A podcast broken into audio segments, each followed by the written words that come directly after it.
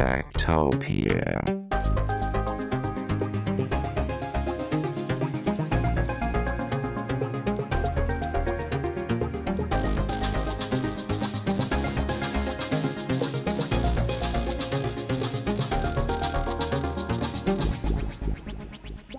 Techtopia er en podcast om mennesker og deres teknologi, udgivet af Ingeniørforeningen IDA i samarbejde med mediehuset Ingeniøren og China Experience, støttet af Innovation Center Danmark, IDA Forsikring og EUT Electronics of Tomorrow. Mit navn er Henrik Føns, og det er mig, der bestemmer i Techtopia.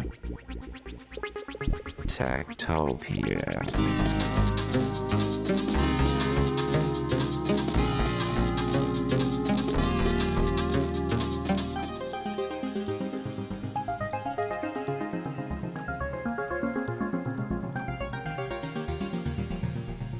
Man kan bruge sine penge på rigtig mange måder. Man kan måske købe en masse rødvin eller en masse god mad, eller man kan købe ting til boligen eller en stor dyr elektrisk bil. Eller også så kan man investere i en rigtig god idé. Og når man investerer i en rigtig god idé, ja, så kalder man det for crowdfunding. Man hjælper simpelthen nogle mennesker med at komme i gang med at realisere deres gode idé, deres gode forretningsidé eller deres gode produkt. Og så kommer de ud over rampen med hjælp af de penge, man investerer i dem. Og i dag her i Techtopia, der skal vi netop kigge på crowdfunding. Og det er min kollega Veronika Bodin, som har kigget på et helt specifikt crowdfunding-projekt. Og velkommen til dig, Veronika. Du plejer at være sådan behind the scenes, men nu er du simpelthen i front her i studiet. Du har kigget på et crowdfunding-projekt, som IDA kører. Hvad er det? Jamen det er sådan, at her i IDA, der har vi vores egen crowdfunding-kampagne, som hedder IDA Crowdfunding. Og det er Rikke Nielsen, der står for at administrere det. Det er hende, der finder projekterne og følger dem til dørs. Og hende har jeg været ude at tale med. Så skulle vi ikke lige høre først, hvad Rikke hun siger om, hvad IDA Crowdfunding egentlig er for en størrelse. Og så bagefter, så kaster vi os over to af de projekter, som man kan crowdfunde på IDA Crowdfundings side.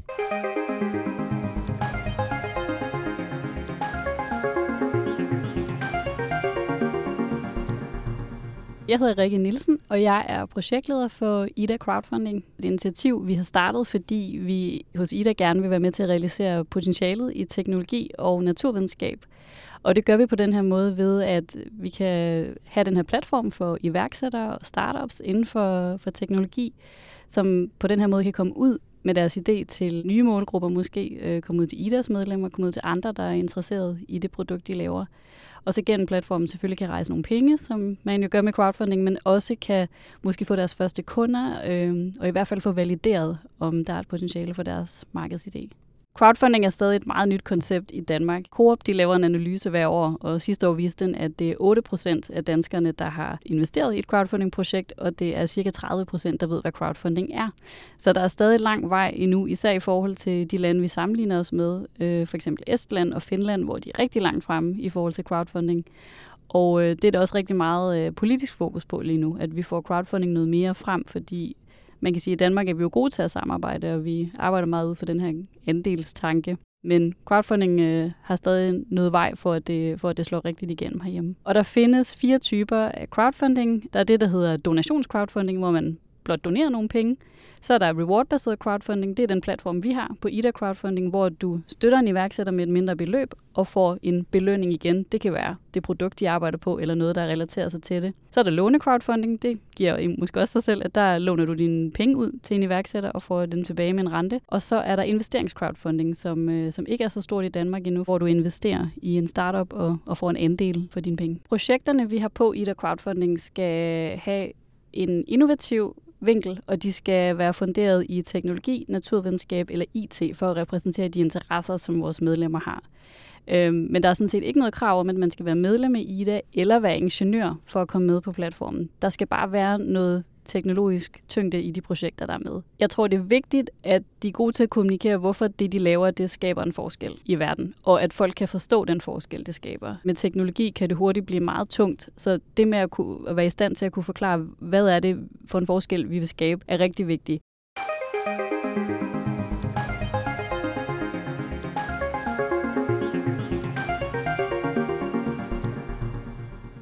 Og det var altså Rikke Nielsen, som er vores kollega her i Ingeniørforeningen IDA, hvor hun står for IDA Crowdfunding.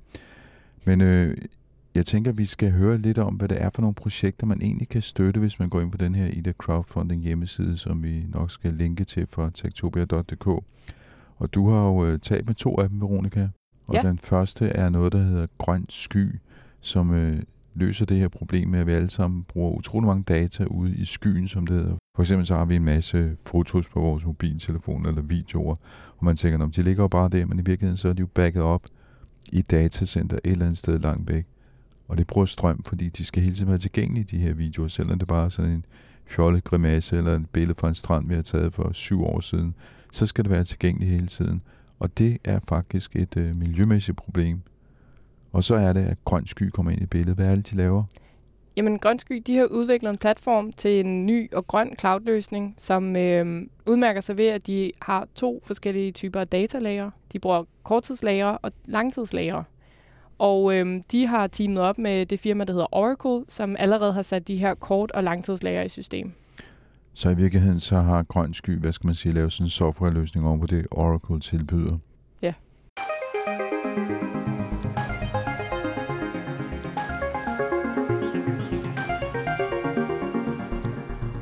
Jeg hedder jo Pierre Benoit og fik ideen til Grøn Sky tilbage i efteråret 2018.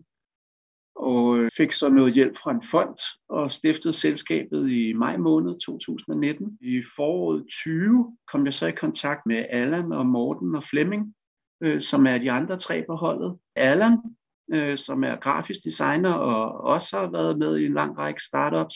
Han kendte så Morten, som er programmør og er knalddygtig programmør. Han har programmeret siden han var barn. Og så fik vi Flemming med på holdet, som er vores UX-specialist, og så gik vi i gang med at udvikle Grøn Sky. Vi vidste ikke helt præcis hvordan, men vi havde besluttet os for, at vi ville lave den grønneste sky i verden. Og det var et meget godt udgangspunkt at arbejde ud fra. Så vi gik egentlig bare i gang med at kigge på, hvad der var muligheder. Og så vi jo, at Oracle de havde de her 2 løsninger med strakslager og langtidslager, som vi kalder det. Oracle kalder det så Object Storage og Archive Storage. Og der er rigtig mange, der bruger Archive Storage af de større virksomheder, som har en IT-afdeling. Archive Storage, det er noget, hvor du lægger dataen ned, og så går der noget tid, før du kan få det tilbage. Og det bliver så billigere jo længere tid, eller jo færre gange, du har behov for at se på de data. Jeg mener, man kan få det hele op til, at du kun skal se dataen en gang om året. Og det er jo måske relevant for regnskaber og ting og sager. Men vi tænkte, det var lidt fjollet, at det ikke blev benyttet af alle, så vi satte os simpelthen for at bygge en platform, så det blev tilgængeligt for alle og lagre i langtidslæring. Og det, der er jo interessant, er, at i Object Storage, der har vi jo adgang til dataen med det samme. Derfor kalder vi det så også et strakslager. Og der kører harddisken jo 24/7, hvorimod at på langtidslageret, der kører harddisken kun, eller serverne, kun når man flytter data, altså uploader data eller henter data. Og den vej rundt skal man så også lige vente et par timer på at få sine data. Men i og med, at vi sparer 90% af strømforbruget, så er det jo en ringe pris at betale i forhold til den store besparelse, der er på strømforbruget og dermed CO2-udledningen. Oracle, er de første, der har skabt de her 2 typer af lagre? Nej, det har alle af de større udbydere. De har det her langtidslager, men igen, man skal have noget kendskab til det, for at kunne gøre det. Måden vi har gjort det på, er jo, at vi simpelthen har lavet en platform, der minder om stifinder, som vi alle sammen kender, og så har vi lavet to, en gul og en grøn. Den gule, det er strakslageret, og den grønne, det er langtidslageret. Og så kan man simpelthen flytte dataen fra korttidslager til langtidslager. Så jeres produkt eller jeres platform, det er selve den software, der administrerer de her forskellige ting? Ja, det er det. Jeg kan vise dig noget her. Kan jeg få lov at dele skærmen?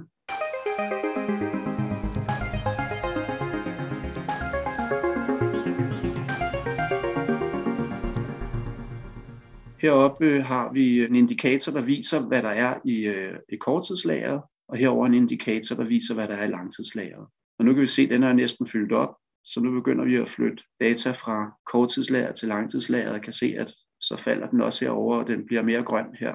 Det, jeg sidder og kigger på lige nu, det er sådan et klassisk diffinder-system med nogle mapper og nogle undermapper, og mapperne har forskellige navne. Nogle hedder Pictures, og jeg kan se, der er nogle Pictures fra sommer 2020. De bliver nu rykket fra et korttidslager over et langtidslager. Og så er der sådan en lille cirkel, der indikerer, at nu bliver min løsning mere grøn, fordi jeg har flyttet mig over på et langtidslager. Vi har også en funktion, hvor vi tilbyder at rydde op, forstået sådan, at vi går ind og kigger på loggen og kan se, hvornår at den enkelte fil sidst har været tilgået. Og ud fra det, så sender vi en notifikation til brugeren om, at nu kan vi se, at du har ikke kigget på de her filer i lang tid.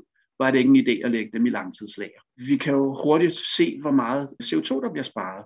Hvis vi bare laver en kobling mellem, jamen, hvad udleder en kilowatt-time af CO2, og så ganger det op med, jamen, hvor meget strøm bruger data på at blive lagret i skyen. Eksempelvis har vi regnet os frem til, at lagre 1 terabyte data i skyen i et år, udleder lige så meget CO2, som at koge 3200 liter vand i sin elkæde. Hvor meget af internettets samlede forbrug er rent faktisk de her filoplysninger i cloud-løsninger? Det er svært at sige, men vi kigger jo på vækstrater. Amazon har lige offentliggjort regnskab, hvor at de har en vækst på 40% på cloud-delen. Og det er jo selvfølgelig både afvikling af cloud compute og cloud storage. Men det taler lidt om, hvad vi er ude i. Jeg læste i en rapport, at 17% af Danmarks elforbrug i 2020, det gik til databehandling. Og i en anden, jeg tror det var en FN-rapport, læste jeg, at man forventer, at vores forbrug af data vil 20-doble frem mod 2030. Så lidt hurtig hovedregning, så er der ikke nok strøm i Danmark til den tid. På et tidspunkt, så bliver alle datacenter jo grønne, og så kan vi ikke rigtig slå på det mere. Men det, hvor vi udmærker os, er jo netop, at vi sparer på strøm. En anden detalje, vi udmærker os ved, det er, at vi ikke har nogen sådan faste pakker. Nu bliver vi så nødt til at have det inde på Ida Crowdfunding, men ellers så har vi en simpel slider, hvor man simpelthen kan trække i slideren og selv bestemme, hvor meget data man vil have. Hvis vi tager eksemplet med iCloud, så er de første 5 gigabyte gratis, og så koster det 7 kroner om måneden for 50 gigabyte. Og er man et halvt år om at fylde det op, jamen, så skal man så af med 25 kroner om måneden for 200 gigabyte, men der går jo så 1,5 år, inden du har fyldt det op, og der går du bare og betaler hver måned for en masse tom plads. Hos os, der kan du trække op og sige, jeg vil have næste måned, skal jeg lige have 10 gigabyte mere, og så kan jeg godt vente lidt, men nu får jeg en stor sag, jeg skal arbejde med, og den fylder meget. Så nu skal jeg bruge 50 gigabyte, men når sagen er afsluttet, så har jeg faktisk ikke brug for de 50 gigabyte mere. Så kan man fravælge dem igen, skrue ned for, hvad man egentlig har behov for. Prismæssigt i forhold til de andre cloud-løsninger, hvordan ligger I forhold til dem? Jamen, vi har jo kigget lidt på det, og kan se, at rent prismæssigt, så læner vi os op af de andre. Vi starter med 100 gigabyte, og der er prisniveauet cirka det samme som med iCloud, og så kan man selv tilkøbe. På nogle områder er vi lidt billigere, og på nogle områder er vi lidt dyrere, men vi taler om 5-10 kroner eller noget, når vi er oppe i det store.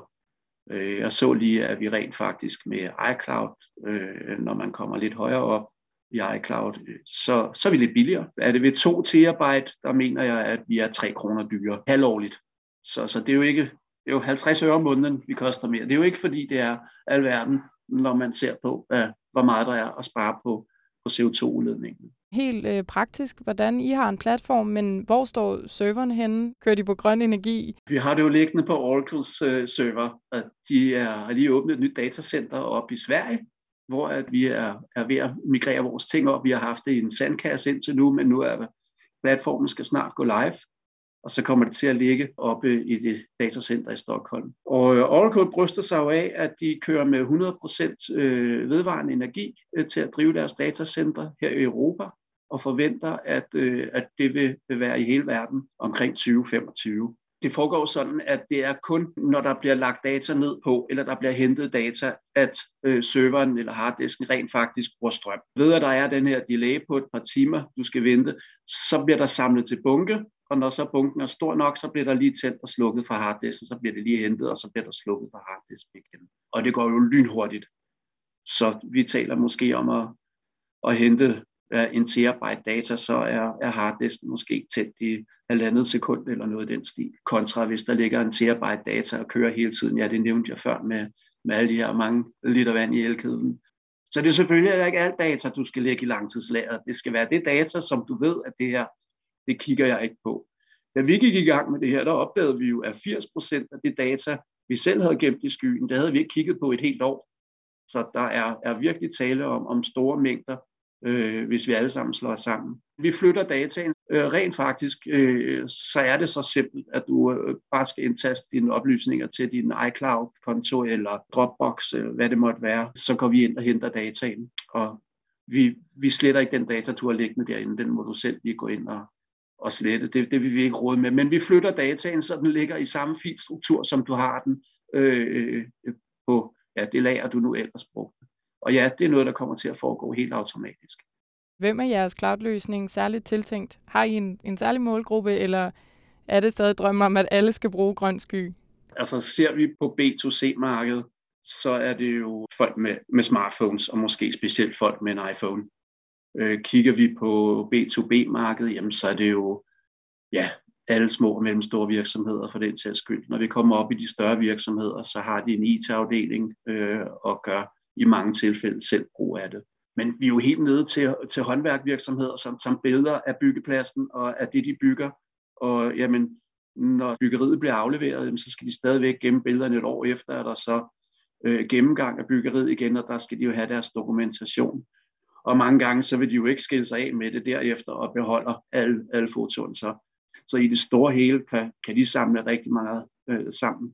Det er klart, at for privatbrugere er det måske ikke det store, men der er rigtig mange af dem, fordi at alle smartphones, de har jo også indbygget kameraer, og folk går jo og tager billeder, og i takt med, at de her kameraer de bliver højere kvalitet, så bliver billederne også, så kommer de også til at fylde mere. For at tage iPhones, så er de jo født med iCloud, og den lærer jo automatisk op i skyen. Der kunne man lige så godt bruge grøn sky til at lære op i skyen, i stedet for at bruge iCloud. Så markedspotentialet er enormt, bare alene på smartphones. Selvom vi i Danmark nok vil være glade for det her ø, hvad har I gjort jer tanker om jeres navn? Ja, det er et rigtig godt spørgsmål. Vi er kommet så langt, så når platformen den launcher, så kommer den til at hedde Grøn Cloud, og grøn bliver så med et O. Og det var så for at få et punktum kom på. Vi har haft lidt sjov med det, med grøn sky, og jeg tror, jeg fik fyret en af på et tidspunkt om, at det er ikke fordi, vi vil lære jer at sige ø på dansk. Vi vil bare lære jer at bruge grøn cloud-løsning. Hvorfor er der ikke nogen andre, der har opfundet det her endnu? Ja, men det er der nok også, men de har ikke tænkt ud af boksen, som vi gjorde. Vi gjorde det, vi sagde fra start, at vi ville lave det så grønt som muligt. Og det var jo ligesom vores tilgang til det. Så jeg tror måske, det er derfor, at det er at den tilgang, vi har haft fra starten af, der har månet ud i det her, at andre måske ikke har tænkt på den måde. Så er man dansker og vil gerne ind og være en del af den grønne internetrevolution, jamen så går man ind på Ida Crowdfunding og finder den park, der passer en.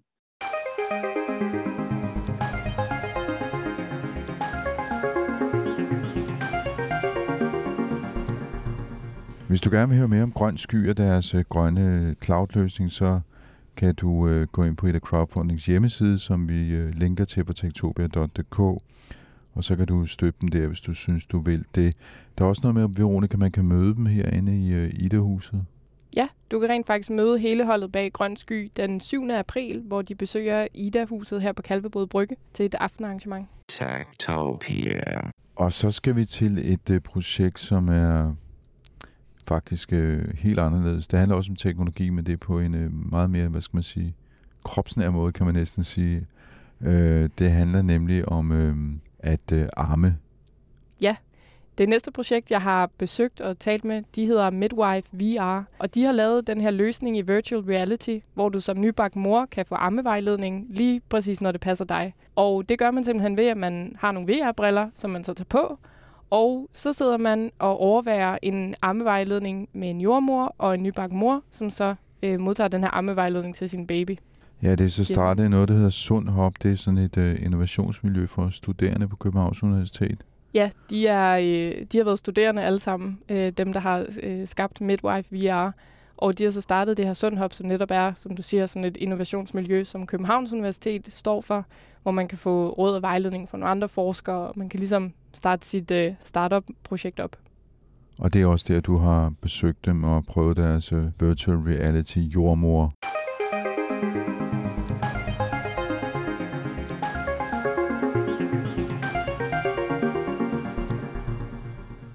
Så mit navn er Morten Havlik, og jeg er CEO og co-founder hos Midwife VR.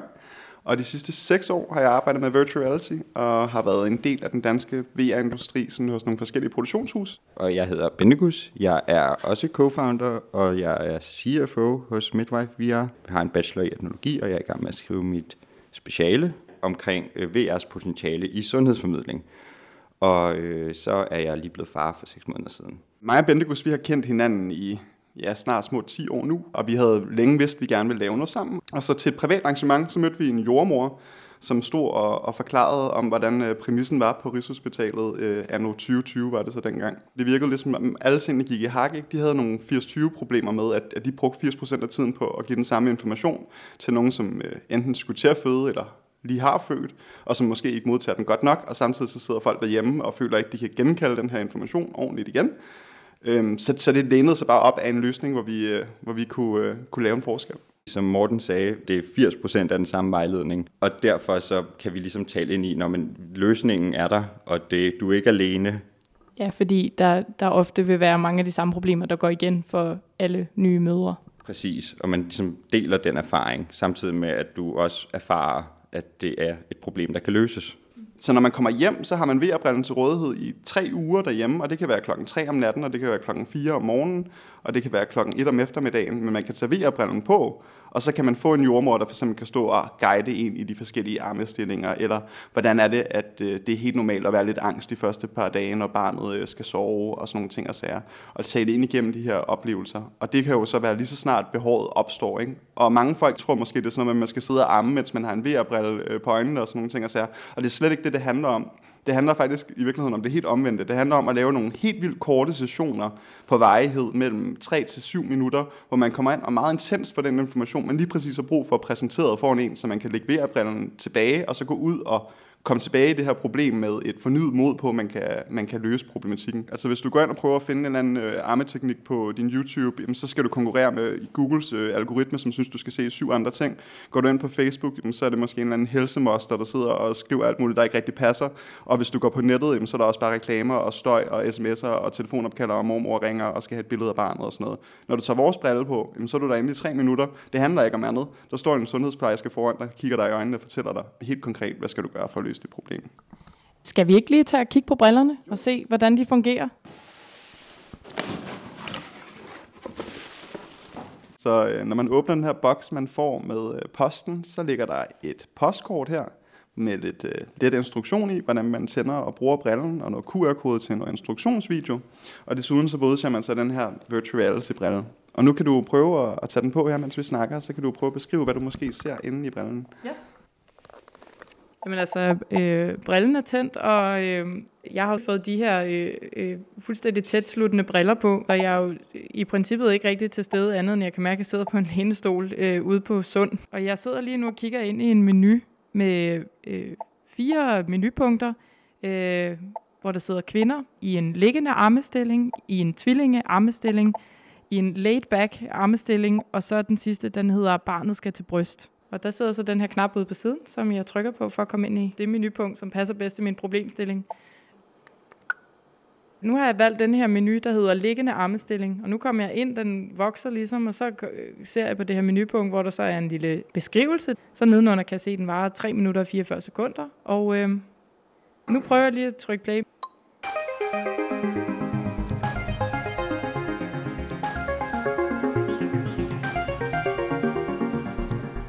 En af de spørgsmål, vi tit får, er, hvorfor laver I ikke et iPhone-app med den samme information? Og så vil jeg sige, fordi at du har ikke din iPhone om 10 år, men du har VR-brillen. Altså jeg ser det helt den anden vej. Alle dem, der bruger tid nu på at bygge løsninger på de traditionelle smartphones, tænker sig, det er dem, der skyder forkert, fordi at jeg tror ikke, der er nogen, der har en smartphone i 2030. Jeg tænker på, når man laver sådan en brille, hvem har så udviklet den opsætning, der er inde i brillerne? Vi kører et meget simpelt system i virkeligheden, hvor vi viser nogle 360 virtual reality-oplevelser i en form for Unity Player i virtual reality. En af grundene til, at vi har valgt at starte den her virksomhed, det er også, fordi vi kan se, hvad er det for nogle muligheder, vi står over for helt automatisk i takt med, at teknologien udvikler sig. Så vi tænker jo, lige nu inde i for eksempel VR-oplevelsen, så er de lavet i stereoskopisk 3D, og de kommer til at være 360-videoer, men du kan for eksempel ikke bevæge dig rundt inde i dem. Og det er jo sådan noget, hvor man ser en teknologisk udvikling lige nu med det, der hedder photogrammetry, hvor du altså kan scanne miljøer i 3D, sådan lidt matterboard-agtigt. men meget mere i højere opløsning, som så vil gøre for eksempel, at hvis du sidder og ser videoen, og du gerne vil læne dig hen og se tættere på, jamen, så får du mulighed for at gøre det i VR.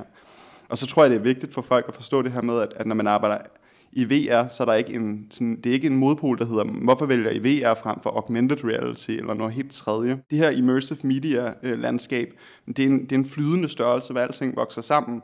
Og du ser det også allerede i dag på en række af de her AR-devices, man kan købe, f.eks. HoloLensen, som kan lave sådan nogle lidt pappede VR-oplevelser. Så man skal forestille sig i fremtiden, når man vil interagere med sådan noget indhold som det, vi laver, så kommer du til for det første at gøre det på din egen device, for du kommer til at bruge en eller anden form for AR-device i forvejen derhjemme selv.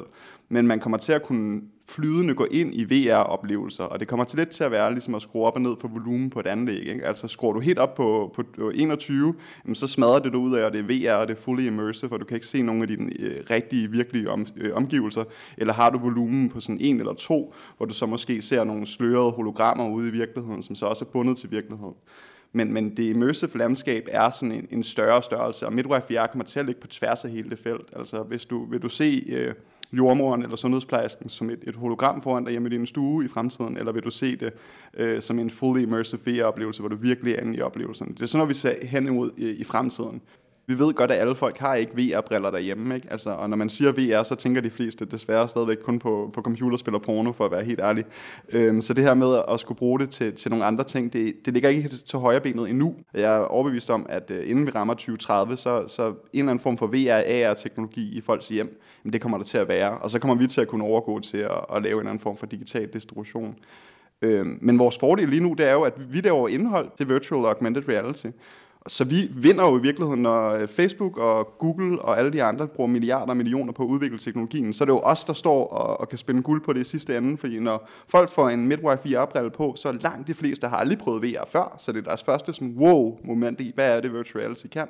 Og for det andet, så slipper vi jo for at skal bruge 1 milliard på at udvikle vores egne VR-briller.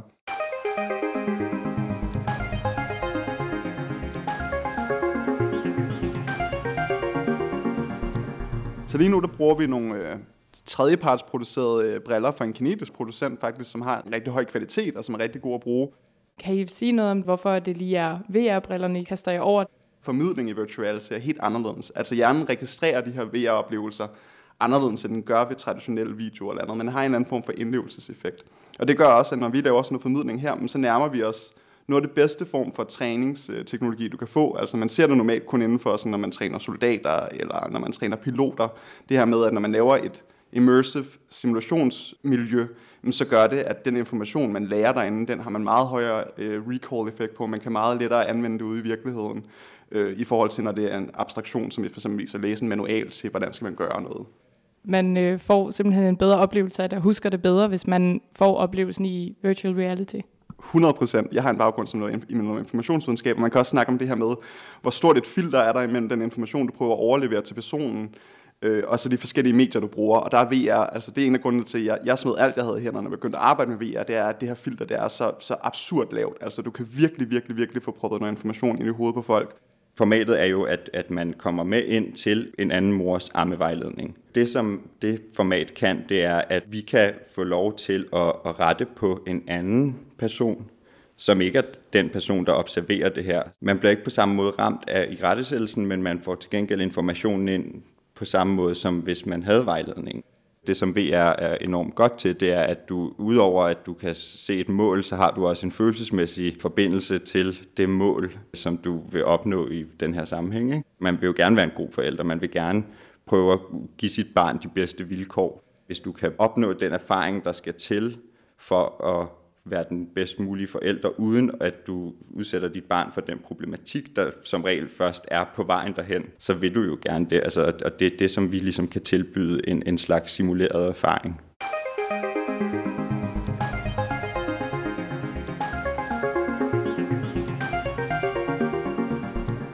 Hvordan havner I Ida Crowdfunding? Da vi begyndte at teste og var ude at lave co-creation rigtig tidligt, der mærkede vi en eller anden boblende interesse ude hos forældrene, vi slet ikke kunne forudse.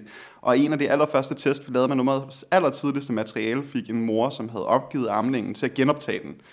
Og det var sådan et eureka-moment for os alle sammen, hvor vi sagde, at vi kunne virkelig se, at vores produkt kunne lave en forskel. Så for os så handlede det om at pusse den rejse ned fra at være et produkt, som vi er i gang med at udvikle, og til at komme ud til brugerne. Og der støttede vi så ind i IDA og hørte om muligheden for at lave crowdfunding i Danmark. Og crowdfunding er jo noget, man umiddelbart tænker, det er sådan en meget amerikansk ting, og ud og sælge og en masse løfter og sådan nogle ting og sager. Så i starten så rystede vi lidt i bukserne, men vi kunne se de unikke muligheder, der var med at få inviteret nogle folk med ombord på vores virksomhedsrejse, som godt forstod, at vi ikke nødvendigvis er en kæmpe stor virksomhed, der har de helt færdige produkter, men vi kan invitere folk ind i rejsen og lade dem følge vores startup-rejse, og så komme ud og hjælpe så mange forældre så hurtigt som muligt. Det med at skifte fokuset fra at lave en lille lokal lancering i København, og så gå nationalt fra første lancering, har jo ligesom også betydet, at vi har måttet gentænke produktet, og klargøre det til at kunne netop dels fungere uden support, hvis det er nødvendigt, og også sådan noget som at bare kunne sende det ud og ligesom få en infrastruktur omkring distribution op at køre fra day one. Og det er jo noget, som der immer væk sætter os i en god position, når vi nu skal ud over landets grænser også. Det er jo udelukkende crowdfunding-kampagnen, der har gjort, at vi kan nå ud til så mange mennesker, så det er jo en kæmpe forskel for vores virksomhed. Og det er meget sjovt, når vi er ude og snakker med de her traditionelle sådan, advokat- og startup-venture-guys i jakkesæt og sådan nogle ting, og så er de altid meget betænkelige omkring det her med, sådan, hvorfor skal man have hjælp til at amme? Hvor vi sådan skal til at præsentere dem sådan, ja, men det er altså sådan noget, man normalt går til en privatpraktiserende ammevejledning og betaler op til 2.500 kroner for at få vejledning i. Der er en eller anden tendens til, at alle de her lidt smarte infarkt-drenge, de tror, at amning og sådan nogle ting, altså, at det er sådan noget, kvinder bare klarer helt automatisk, og det er bare medfødt, der ligger i hjernen, og det gør man bare. Og vi er sådan, det er faktisk en smule mere kompleks, og måske skulle vi bruge noget tid og energi på at lave nogle løsninger til de her mennesker. Vi skulle nok tage det lidt mere seriøst, i stedet for bare at grine og sige, det har noget med bryst at gøre. Jeg vil betegne os som at være sådan en relativt god traditionel impact startup, ikke? Altså hvis man gerne vil tjene en masse penge, og man skulle løbe hurtigt, så er det nok ikke her, man skulle starte. Så skulle man nok lave et online casino eller et nyt splatterspil i VR eller sådan noget. Men grunden til, at vi gør det her, og grunden til, at vi står tidligt op om morgenen og går meget sent i seng om aftenen, det er jo fordi, vi laver noget, og vi virkelig kan se en forskel.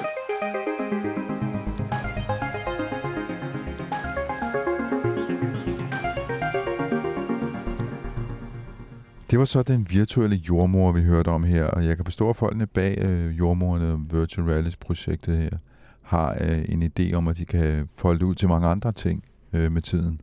Ja, Morten og Bendegúz, de håber virkelig, at den her kampagne hos Ida Crowdfunding, at den kan fange interessen for sundhedsvæsenet, eller måske nogle andre, for måske på et tidspunkt ude i fremtiden at blive udleveret som en fast del af pakken, når man som nybagt forældre forlader hospitalet og tager hjem til sig selv. Og det de fortæller mig, det er, at potentialet for den her løsning er kæmpestort. Og de håber på, at de kan håndtere endnu flere problemstillinger end bare det her med amning. Sådan så, at det med tiden også bliver målrettet med forældre, eller måske personer, som har en eller anden form for sprogbarriere, hvor man lige nu bruger en tolk. Så der er masser af muligheder for at udbygge det her tilbud? Ja, de fortalte mig også, at det skulle gerne være den IKEA-manual til dit barn, som du ikke vidste, du havde brug for. Jeg kan jo ikke lade være med at tænke på sådan en IKEA-manual, hvordan der altid er et eller andet punkt, du ved, når man kommer ned igennem. Hvor man mangler en skrue.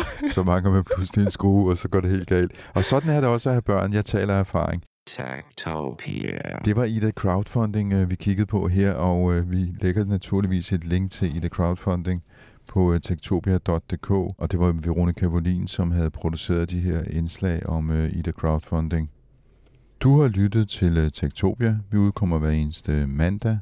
Du kan skrive til os på henrik@techtopia.dk med ros eller ris eller gode idéer. Du kan deltage i teknologidebatten i vores Facebook-gruppe. Den hedder Techtopia Backstage. Du kan følge os på Twitter og Instagram. Det hedder vi @techtopia.dk. Og hvis du gerne vil høre nogle af de tidligere podcasts, ja, så kan du finde dem på techtopia.dk. Og så kan du selvfølgelig finde os på alle de gængse podcast-platforme, der er derude på nettet. Indslagene i denne her udgave af Techtopia var produceret af Veronika Bodin. Jeg hedder Henrik Føns. På genhør i næste uge. Techtopia.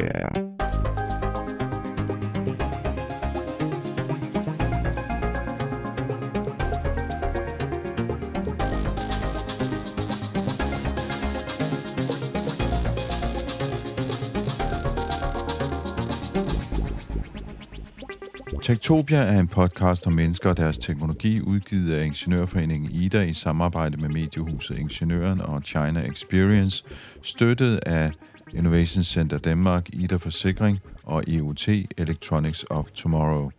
Mit navn er Henrik Føns, og det er mig, der bestemmer i Techtopia. Techtopia.